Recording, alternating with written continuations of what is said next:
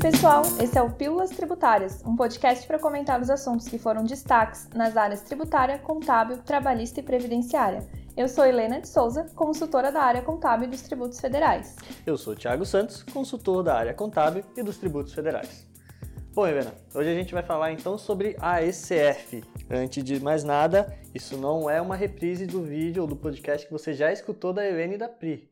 Ah, as siglas são parecidas? São, mas são escriturações totalmente diferentes. A ECD é o livro diário, ou seja, a contabilidade.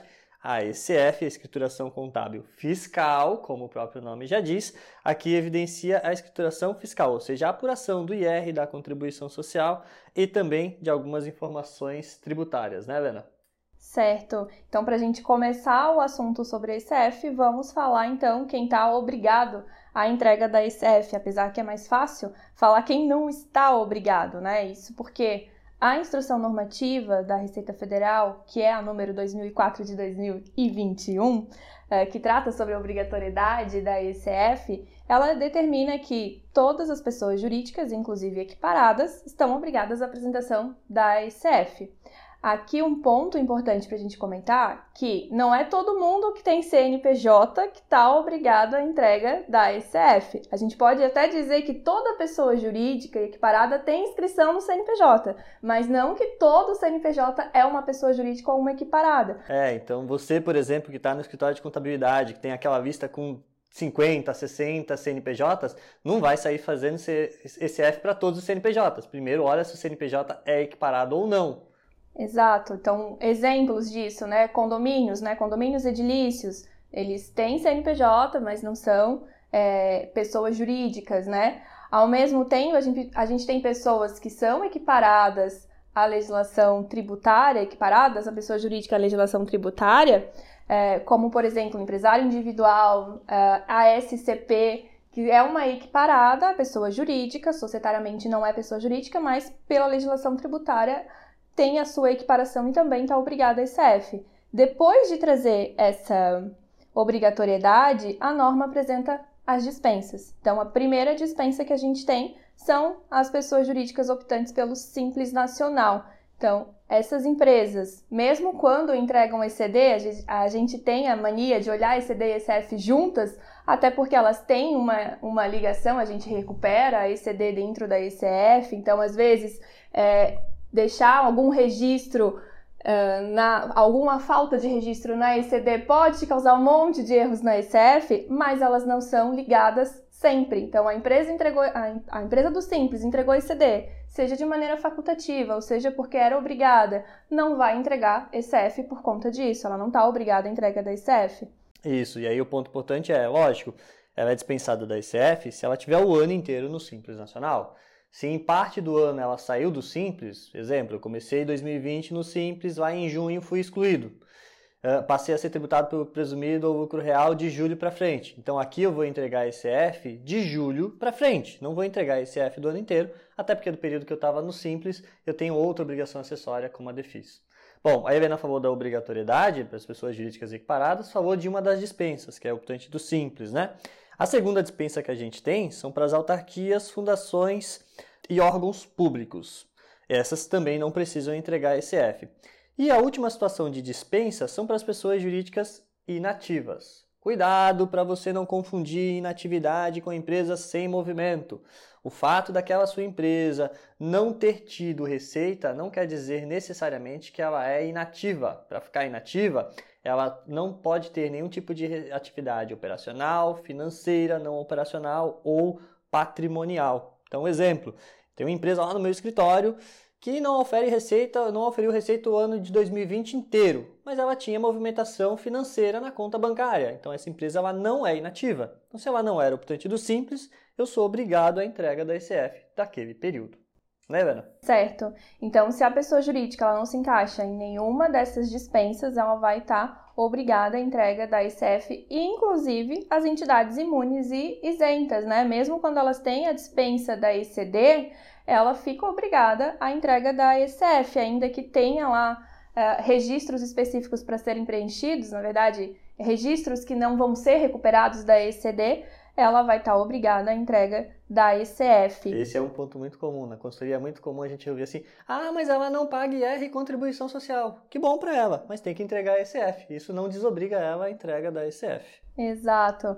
E no caso de uma SCP, que é uma equiparada, a entrega da SCP ela é segregada da entrega da sócia ostensiva, até porque a SCP, como equiparada à pessoa jurídica, tem o seu próprio regime tributário, sua própria apuração. Então, são dois arquivos, um para é, sócio ostensiva e outro para SCP. Inclusive, se tem várias SCPs na mesma sócio ostensiva, vamos ser, vai ser uma, um arquivo para cada SCP que essa sócio ostensiva possui. Então, agora que a gente já falou quem está obrigado, quem está dispensado, vamos aos prazos, né? Qual é o prazo, Thiago, Isso, dessa então. declaração? Então. Até o presente momento, o prazo continua sendo o prazo original, ou seja, dia 30 de julho, último dia útil do mês de julho do ano seguinte. Então a gente tem até o último dia útil de julho de 2021 para entregar a ECF de 2020. É claro que assim, em, em regra geral, a ECF é sempre apresentada dois meses após a ECD. Então, teoricamente, o prazo da ECD é maio, ECF vem em julho. Esse, esse, ano, a ECD teve o prazo prorrogado para julho. Então, até o presente momento, ECD e ECF estão na mesma data de entrega, julho. Se a gente fosse pegar a lógica do ano passado, ano passado a ECD também foi prorrogada para julho e posteriormente a ECF saiu de julho para setembro. Então, ano passado a gente tinha um prazo de julho para ECD, setembro para ECF, o que até o presente momento ainda não ocorreu. Então, tanto ECD quanto ECF continuam tendo data de julho, mas isso para a situação normal. Isso, já fica até a dica para você que está nos ouvindo, né, nos seguir nas redes sociais, que sempre que sai atualização a gente publica lá, então você vai saber se ela for prorrogada ou não. E esse prazo realmente para a situação normal, porque no caso de situação especial, se aconteceu algum evento especial na, na pessoa jurídica, ou seja, passou por cisão, seja parcial, seja total, fusão, incorporação, extinção, o prazo de entrega passa a ser o último dia útil do terceiro mês seguinte à ocorrência do evento especial, exceto naqueles casos em que o evento especial ocorreu entre janeiro e abril, que o prazo fica até o último dia útil do mês de julho do mesmo ano.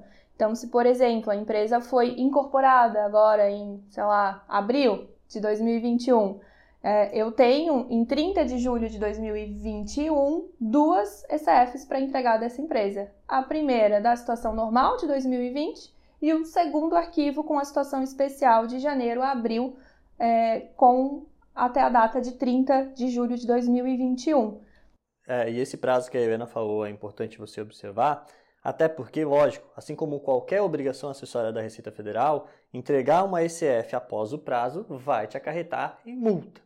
Na verdade, só existe uma obrigação acessória que eu lembre agora que não tem multa por entrega em atraso, que é a DEFIS lá do Simples Nacional. O resto, todas elas têm.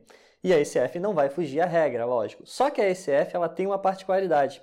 A multa depende do seu regime tributário. Eu tenho uma multa específica para quem é lucro real e eu tenho uma multa para quem não é lucro real, uma entidade imune ou isento ou empresa do lucro presumido.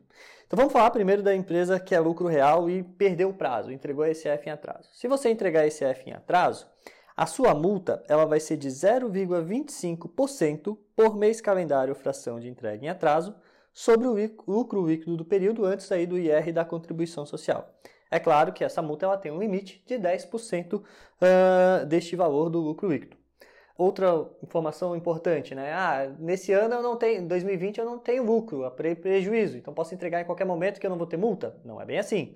Porque se você não tiver lucro no período atual, no período a que se refere à escrituração, o sistema vai calcular a multa com base no lucro dos períodos anteriores, sempre atualizando essa multa pela Selic. É claro que aqui você tem algumas reduções de entrega espontânea. Então, se você entregar até 30 dias, você vai ter uma redução de 90%. Se entregar após, 30, após 60 dias, você vai ter uma outra redução e assim sucessivamente. Então, você tem reduções se você entrega após o prazo, mas aí antes de qualquer procedimento de ofício. Mas essa é a multa para quem é lucro real, não se aplica a todo mundo. Exato. Para aquelas pessoas jurídicas que não são tributadas pelo lucro real, ou seja, né, lucro presumido, as entidades imunes isentas, a multa ela passa a ser de 0,02% por dia de atraso, também tem um limite ali de 1%, sobre a receita bruta daquele período da escrituração da ICF. Para essas pessoas jurídicas também tem as reduções, né? A gente tem a redução para metade se a declaração for entregue antes de qualquer procedimento de ofício ou em 25% caso a obrigação tenha sido cumprida uh, no prazo previsto lá na intimação. É, e aí, Helena, é importante porque a gente está falando da multa por entrega em atraso, né? Lembrar que não é só a multa por entrega em atraso, não é só a entrega em atraso que te gera multa. Omitir informações, prestar informação incorreta ou inexata também é gerador de multa. Só que não é imediato, né? Então, cuidado. Vou entregar esse F agora de qualquer jeito, porque aí depois lá na frente eu vou retificar. Cuidado, porque se você passar por um processo de fiscalização, o que eu tenho visto com várias frequências, esse tipo de processo, você pode sim estar sujeito a uma multa por informação inexata, incompleta ou omitida. Então, além de cuidar com o prazo, é interessante que você também cuide com o preenchimento para entregar esse F de forma correta.